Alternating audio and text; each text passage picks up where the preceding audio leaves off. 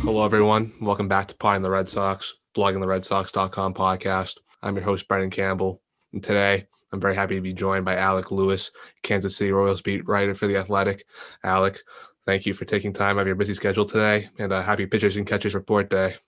Thanks for having me, man. I, am uh, appreciative to be uh, to be on here. Yeah, it's uh, it's a good day. I'm, it's like it's it's positive degrees here in Kansas City. That's a positive. It's, I think it knew that pitchers and catchers were reporting, so it wanted to get above the negative um, in, in honor of that. So no, it's good. Appreciate you having me, man. All right. So uh, for those who missed it, the Red Sox traded Andrew Benintendi to the Royals as part of a three-team trade last Wednesday. Uh, in exchange for Benintendi, Boston got back outfielder Franchy Cordero and two players to be named later from Kansas City, as well as pitching prospect Josh Winckowski and one player to be named later from the Mets, who received outfield prospect Khalil Lee from the Royals. So, Alec, it's a pretty complicated tra- trade. And just speaking of the players to be named later, do you have any insight to which uh, pair of Royals lower level minor leaguers the Red Sox will be acquiring pretty soon? I do not. Um, unfortunately, I do not have that insight for you. No, it, it's a player to be named later is always interesting, um, especially in this circumstance. You know, the the, I mean, the clubs haven't had much time to scout these guys in person, and so I know. Um, I mean, for the Red Sox, they want to be able to to be as confident as possible in the guys that they're they're adding. Franchy obviously has such a history and he played in the Dominican Winter League, so you have an idea. And um, but but no, I don't I don't have any specific insight for those two. Uh, the Royals have a lot of minor league pitching. I doubt it will be the the guys at the upper end, but um, I, I doubt. I'm sure they have a list of names that they'll go through and scout and ensure things are good. So you're saying it won't be like a Bobby Witt Jr. or anyone like that? Uh, it would be good for the Red Sox if it was Bobby Witt Jr., wouldn't it? Um, no, no chance.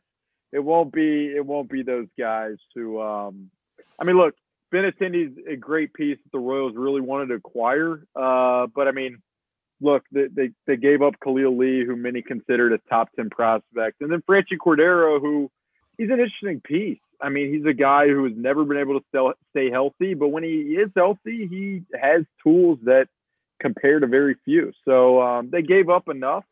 Uh, obviously, the, the two players to be named later are, are additions, but no, it won't be Bobby Witt Jr. Unfortunately, um, I can't break that news on this podcast now. And speaking of Cordero, uh, you mentioned last week, or you wrote last week, that the Royals were in search of a left-handed hitting outfield bat this offseason. And they had that in Cordero, who's under control for one more season than Benintendi is. So I guess my question is, uh, why the sw- why the swap of those two and did playing the ability to stay on the field play a role in that? Yeah, hundred percent. I mean, they they went from irreliability to reliability. I mean, Franchy Cordero again, he's a guy. I talked to a hitting coach within the Padres organization, uh, the organization the Royals acquired him from, and we had a long conversation just about working with Franchy, how great of a guy he was, how much he cared, um, and how good he was when he was healthy just hasn't been healthy. I mean, even the Royals acquired him and uh, he broke his hamate bone last year, just kind of a freak thing. It, it's always been the Achilles heel, uh, which I don't think he's injured, but uh, it's another part of the body you hope stays healthy. Um, and I think the Royals just, just with how much they want to kind of push their belief forward, push their competitive window forward. Um, they needed a reliable guy. They wanted a guy who had winning experience, and that's Andrew Benintendi. He's he'd obviously, as you know, struggled these last last he struggled last year and then the last month of 2019 with with parts in between. Um, and so I just I think they went with the sample size over the lack of it in in, in Franchy Cordero. And given Benintendi's struggles, um, and just the fact that there weren't he wasn't the only left-handed bat available via trade or free agency. So I guess why would the Royals give up assets for him when they could have just gave up money to sign like Eddie Rosario, for example? Yeah, it's a good question. Um, I mean, I think the Royals just they see Benintendi as a guy who fits really well with the culture um, in terms of winning. I mean, he's he's won the ring that he's won. Um, he had relationships with Mike Matheny. Obviously, Mike's son Tate is within the Red Sox system, so there's a relationship there. Um, Andy Barkett, the former uh, Red Sox hitting coach is, is close with Dayton Moore. They've they've uh, they they've had long had a relationship. So I just think, and, and Andrew's a, a, Midwest guy, and I wrote about that last Saturday. I mean, he's, he's from Cincinnati.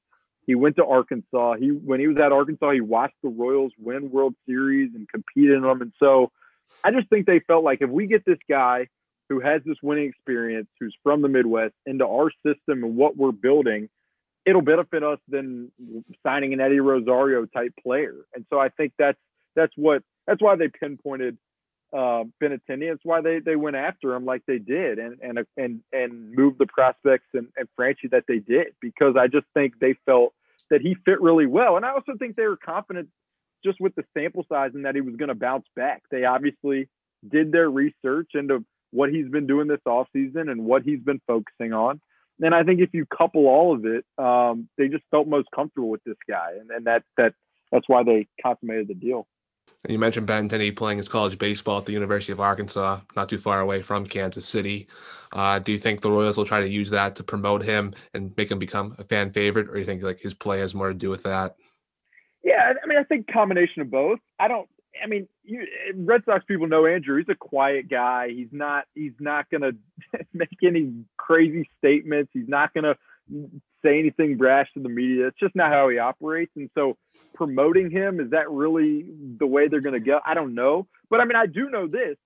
He's really well known around these parts. He's well known across baseball, and this is a a, team that um, I mean, yeah, it has has guys like Whit Merrifield and Jorge Soler and and and Adalberto Mondesi and Salvador Perez, guys who Royals fans connect with and guys who who baseball fans know nationally. But Andrew Benintendi is a guy again who's been at the highest stage, who did it in, in SEC baseball, which is huge. And so I don't think they they would uh, balk at all at, at promoting that. I mean, I think the Royals and Dayton Moore and their front office they care a lot about growing the game, keeping the game strong, pushing it forward for the next generation. And if it if if a guy like Andrew Benintendi who's from this area can help do that, they're going to capitalize because um, I mean, yes, they have to win. It's their job. Dayton Moore talks about it all the time. It's a results business, but you can also have this want to grow the game and keep the game strong because of the relationships, because of what it offers. And um, so, yeah, I think if they can use and- Andrew Benintendi and if he wants to in tandem with them, I don't see why they wouldn't do as much promotion and, and work together to grab as many fans in this region as they can. You mentioned Dayton Moore and Moore's relationship with uh, Andy Barkett, former Red Sox assistant hitting coach. In your conversation with Barkett, he mentioned something about like swing changes, talking about having like like a voice in his head telling him to hit for power for the money. So I guess my question would be, since Benintendi is going to be arbitration eligible again in 2022, was stopping him from taking a similar approach in 2021? I think just the struggles that he had and just how tough it was on a day to day basis. Um, it's I've been thinking about this a lot. It's like any because this happens to a lot of guys. Like the Royal second baseman Nicky Lopez. I mean, he, he had a, a pretty solid debut season. Then he tried to bulk up to hit for more power. Like Whit Merrifield did this and it worked for him. Um, but some guys it just doesn't work. And I've been thinking about this a lot. It's like anything in life. Like we succeed, we enjoy what we're doing, and then we want something more, or we want, and we have this other desire. And sometimes it sets us back, and sometimes it teaches us something that we didn't, we didn't want it to teach us, but it does teach us something, and it puts into perspective, like, oh, maybe I was happier in this mode, or maybe I was. And so I think what's going to stop him from from doing that is just he's been through that once, he's seen that through, He's seen struggles, but he's also seen what made him successful. And that was when he was quick, twitchy, athletic, uh, in good shape, and, and ability to, to use his swing and bat path in the way that he'd always used it. And so I think that, coupled with the fact that Kauffman Stadium is a really hard place to hit home runs, and the gaps are huge. And if you're thinking about um, how to best play at Kauffman Stadium, you're not going to try to just hammer homers out of out of out of the park in right field like you could in in in, at Fenway. And so I think for him, the combination of all this, of the trial and error, of knowing where he's going to be hitting, um, I think when you when you bring that all together, that's why he's not gonna, he's not going to do it again. The hitting home runs and the power. I mean, how could you not want that? That's that's o- OPS. That's slug. That's what again, it's what earns money. And anybody in in America, that's, that's what a lot of people live for. So uh, sadly, but so I think for him, um, just just the combination of everything is why he he he's learned and and grown, and that's baseball. That's life. That's the journey of what we what we go through and what we have to overcome and what we see once we have overcome. So based off what he learned like this past year, towards the tail end of 2019, do you think a change of scenery will do Benintendi good? Yeah, I think there's no question. I mean, look, I the Red Sox made this deal. They know more than I mean, I can report my butt off and talk to every single person who's ever been around them and who's been with them and and I mean, I could try to get somewhere to where I have some sense of knowledge that the Red Sox have knowing this guy. Um, but I I can never be able to do that. So the Red Sox know something and they know they know the history, the context. And so maybe it's it, I mean to say that I think the the change of scenery will do them good. I, I'm I'm I'm I'd say that off of a few conversations and not as many as the Red Sox have had. But I just think Midwest guy, having been through the trials, I just think you you couple it all together, and it's a situation with a fan base that, I mean, look, Kansas City Royals fans really care. I don't I don't know if people realize that nationally. Like these fans really care, but they also haven't been as good as a lot of organizations for consistent periods of time. So when they are good, they love them. And when they're not good, it's kind of like, ah, we'll just focus on Patrick Mahomes. So I think uh, I think with with with Andrew, the scenery. I mean, I don't, I don't think you can even put a, a value on on how much that's going to mean for him. And I, I, know the Royals are just pumped to have him. And and when you know you're wanted anywhere in life, that's that's always a positive, right? So I think that's another piece to why um, why he'll turn the tide. And in talking talking with Barkett or even Andrew's father, Chris, did you get that same sort of sentiment as well?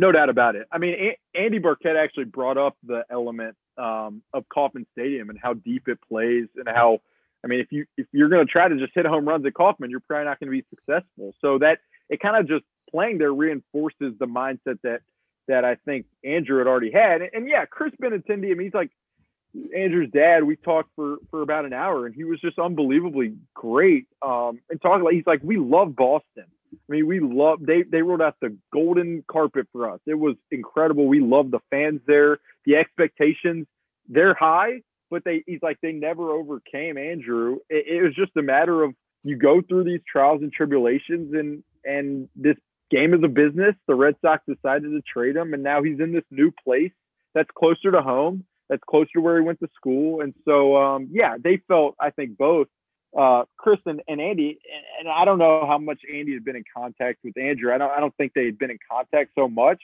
but I, I, specifically with Chris, I mean, yeah, there, there was an excitement just of, of new, just something new as anything in life. Sometimes just you, you need, you need something different. You need something new. And he brought the idea of Benintendi um, playing regularly at Kauffman Stadium. He seemed pretty excited about that himself, talking with you guys, the media last week. And assuming he returns to his form with the the Royals, how do you think he'll be able to use Kauffman's dimensions to his advantage? Yeah, I think just at the plate, it's the gaps. I mean, if you go to Kauffman, just the swaths of grass in the outfield, it's kind of crazy, and the the corners and how how deep they get and how tough that can be on outfielders um, it benefits a hitter. Obviously, I think for him in the outfield, it's going to be it's going to be tough. I mean, he's going to need the speed that he he didn't show last year, so he's going to need that. He's he's going to need to. I mean, I, I'm sure this spring he'll work a lot with Royals first base coach Rusty Kuntz, who's kind of like an outfield base running savant. Um, and I think that work will probably really benefit him in the outfield. But He's replacing Alex Gordon, one of the best left fielders of all time. It's not going to be an easy task. The outfield is obviously very different, but it should be interesting just to see. I mean, he's wanted to get back to his athletic self, and I think that'll show in the outfield. And and, and um, he's got a guy in center, Michael Taylor, who, who has about as good a range as possible. So um, should make things easier on him. It'll it'll be interesting to watch. I think Royals people are excited. I'm excited. Uh, excited to watch it he'll be facing any pressure to replace Alex Gordon's production? I mean, this is always the conversation, right? When I when a such a storied guy goes, and it's it's always tough to follow anybody. Um, but I, he's a guy who has this internal motivation. Andrew does, I think, just from what's happened these last couple years. That I, I mean, you is there pressure? I think he just feels, I mean, just motivated to to perform the way he hasn't. And so I, I don't. I mean, I think the Alex Gordon part of it, he he wasn't, he didn't come behind Gordon like all the way through. It's just kind of now he's traded over and he, let's go. I mean, I, I don't, I don't think there's much to that. Obviously, his, I mean, it's, it's in the outfield. It's not going to be easy to to throw out guys the way Alex did, but um, I don't think there's added pressure. The pressure comes with just performing enough on a day-to-day basis. The game is really hard, uh, as Andrew knows, given last year and, and, and the end of 2019. And so I, I think that's the pressure of it is just be the guy who who he's long been over the course of his life, really. In your experience covering Alex, do you think he would be someone who would be responsive to Benintendi if Benintendi reached out to him to like help learn the ropes in left field at Kauffman? Yeah, no doubt. I mean, Alex isn't gonna talk his ear off. That's not who Alex is. He's a quiet guy, and and um, I'm sure he, he he's been playing a lot of golf, from what I know. So he's he's kind of been away from. But yeah, and Andrew said he's like I I think uh, I, I I'd love to reach out to him, get any tips or anything. I that wouldn't surprise me at all if that happened. Wouldn't surprise me at all if if um, Alex was great there. But again, Alex learned it from Rusty Kuntz, who's going to be there every day, and so I think just having that voice in his ear is going to speak volumes in a way that people around baseball, because it's defense and because it's kind of niche, probably won't realize. But I think it'll show up on a day-to-day basis in the outfield. You mentioned earlier about the Royals trading for Benintendi because his durability, to put it simply. So would you say his acquisition like opens up Kansas City's competitiveness window now, as opposed to maybe in two or three years? I mean, that's such an interesting question. I've been asked since they made the trade. Like, does that mean they're going to make the playoffs? Here's here's what I'll say: the Royals split games last year with Cleveland and with Minnesota. They went five and five and five and five. The the White Sox beat them nine out of ten times. So that that's obviously a hurdle that they're going to have to cross. But if you're the Royals and you're a competitor in anything in life, and you split with two teams, and then you feel like you got better and they may have gotten a little worse, maybe better. I don't know. The Twins have added some pieces. Then I don't know why you wouldn't feel like you could at least compete in the division and be competitive in, in the division. They also have these pitching prospects. They also, I mean, with these guys coming up, they want to establish that they believe they can win. And I think this is the start of that. Are they going to make the playoffs? Are they going to make the World Series? The odds would say no. But um, PECOTA also projected the Royals to win 73 games in 2015 and they won the World Series. So the game, the game will tell you. The game and the results will tell you. And I know, I just know the Royals have done as much as they've been able to to put the best product that they can for now. Um, they pinpointed targets all off season and gone after them, and and the chips will fall there where they may. I mean, it would just kind of be ridiculous if I was standing up here saying, sitting here saying that the Royals can't do this, can't do because baseball is a weird game if I've learned anything, it's that. And obviously, if the Royals were to be competitive this year, their lineup would have to produce. And you wrote that Ben Benintendi probably slots somewhere towards the middle lower half of their lineup. But could you envision him rising up to somewhere like number one, number two hitter at some point this season? I mean, because I always envisioned him more as like as a table setter than someone like batting sixth or seventh in the lineup. Yeah, I think I, I said that initially. I say things right, but I, I think like seeing him hit second would make total sense and, and that might be the best spot for him. If you start Whit Merrifield, Benintendi, maybe flip it back to to Soler, then go the switch hitter and Carlos Santana. Then you could follow that up with Hunter Dozier or, or Salvador Perez or Mondesi. There's there's a lot of versatility, but yeah, I think he's more of the t- table setter guy. You're right, um, and he's had a lot of success at the two spot. Whit has has led off for a long time in Kansas City. Um, I think it's where he feels most comfortable. So that would that would make sense to me. It's a pretty interesting lineup. Um, I mean, Michael Taylor would be hitting eighth in that scenario, and he's a guy who's had success in the past. It's just a matter of kind of like Andrew. It's like, do I hit for power? Do I just go gap to gap? It's that. It's he's another case of just a guy who it's like, who am I and where am I most successful? And figuring that out could benefit him in a way that um, I don't know. We'll we'll find out. You said uh, Rusty Kuntz was a base or base running savant, was it? Base running and outfield. He teaches. He he he's uh he's one of the most energetic people I've ever been around, and he loves it. And it, it, I mean, if people coaches around him will tell you that one of the best. He's one of the best at, at teaching the outfield and base running that you're going to find.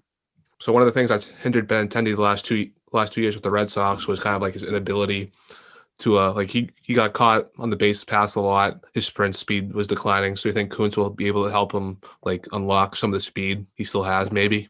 I think so. I mean, I think that would be the hope. The speed, I think, is is, is a byproduct of Andrew wanting to bulk up yeah. hit home run. I mean, I think um, his dad said in that story, he's like he he he looked like he had an ass like me, and I I could see that on TV, and um, so I just I think uh, yeah, I I have no doubt that um that Rusty will help from a base running perspective, and then if he wants to get back to his athletic body, um, you would have to think speed would come. I mean, he's 26. I don't. I, my I lost my speed because I'm unathletic. I don't think he, this guy is losing all of his speed at 26. But I don't know. Weird things happen. I just that's not what I think is going went on with Andrew Benintendi. This is a bit off topic, but during his presser, Benintendi said he actually like had some broken ribs, even though the Red Sox dis- disclosed his injury last year as a rib cage strain. So I'm just curious, like in your experience, would a team still uh, like let the the Red Sox let the Royals know that ahead of time, like during the med- the the medical exchange, or what was that about? Yeah, typically they're they're as informed on that stuff as possible. I don't I don't know like conversationally, so how that goes, but they exchange medicals. They're so much. There's so much in these deals, money wise, and just people's livelihoods that everybody, everybody, that's sometimes why it takes so long. It's like, this is in the works. It's like, what does that mean in the works? Well, like they got to cross this, uh, cross this T, dot this I. There's a lot that has to happen. So yeah, the Royals would be totally aware of, of medicals, but I think Andrew, from what he said, is completely healthy now. And so, um, that I've had a broken rib. It's not fun. Uh, but, and you, I couldn't play baseball with it. So can imagine how Andrew couldn't also. So last question for me. Um, what should Red Sox, Red Sox fans expect out of Franchy Cordero for the foreseeable f- future? I mean, he obviously has to stay healthy, but um, considering him and Benintendi are both 26 years old, who'd you say has the higher ceiling? I'd say Andrew Benintendi has a higher ceiling. Um, I mean, but Franchy Cordero's ceiling is pretty high if he can stay healthy. Like the Royals sought him for a long time. Um, they really did from the Padres, and they finally acquired him. And just, I mean, I don't know. Maybe there's stuff you see when you have him in your organization, I, I, in terms of medical wise, but like personality, I, I, know they they really liked what he was about. Um, I know just just teammates enjoyed being around him for the brief time that they were. So I think Red Sox should expect again if he can stay healthy. The guy who who who. I mean, his power potential is pretty crazy. So I don't know. We'll see kind of how it ultimately plays out, but it's interesting. He'll be a guy I'm I I mean he's not on the team I cover anymore, but I'm very interested to see if he can stay healthy and if so what he can do with that because I he's just a really interesting piece. You've seen Cordero up close and personal, right? Obviously. Yeah, I have. Yeah, I've seen him take BP. It's something. It's, it's an impressive thing. I mean, he's he's an impressive impressive guy. Lefty swing he's tried to add loft to it, I believe. That's part of something that he is just his bat path. But it'll be interesting for sure to see kind of how uh, what he looks like just starting the year. I, I, just I'm interested to see. I think he played in the Winter League in the Dominican this year and, and didn't have the best run, so not sure how that's going to translate, but we'll find out. And he has elite speed too. Now, like that's an interesting part of his game, I think, because you don't usually figure uh, power hitting corner outfielder would be a speed guy. That's true. The problem is if you run fast, you could probably fall hard. And uh, he's a guy. I mean, for health purposes, that's something you, you got to kind of watch. So no, I, I no, but yeah, you're you're 100 percent right. I mean, he does have elite speed, and for a guy that's got size, it's really rare. He's a fascinating guy. I mean, if Red Sox obviously you feel the way you feel about Andrew Benintendi with the, with the ride you've had with him, so any any response I could totally understand. But um, I mean, Franchy's a, a really. If I was a Red Sox fan, I'd be excited to just see what happens with him. No doubt about it. And I assume one of the reasons they targeted him because he's under team control for three years, while Ben Benintendi's only under team control for two. Yeah, I think that I think that's accurate. Um, I know he went through. I know Franchy went through his first arbitration year this past uh, off season, so I think that would mean two or three. I don't know. It gets very complex, but um, yeah, I think that that would be part of it. You give him more a sample size, and, and maybe he puts it together and stays healthy. And I mean, maybe the Fenway outfield allows him to do that. I, we'll see. We will see.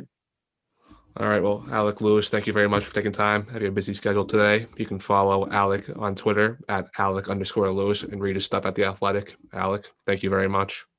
Thank you, Brent. I appreciate you having me. Keep up keep up the work. Uh, enjoy the season. Enjoy. Keep me updated on Franchy if I don't see it.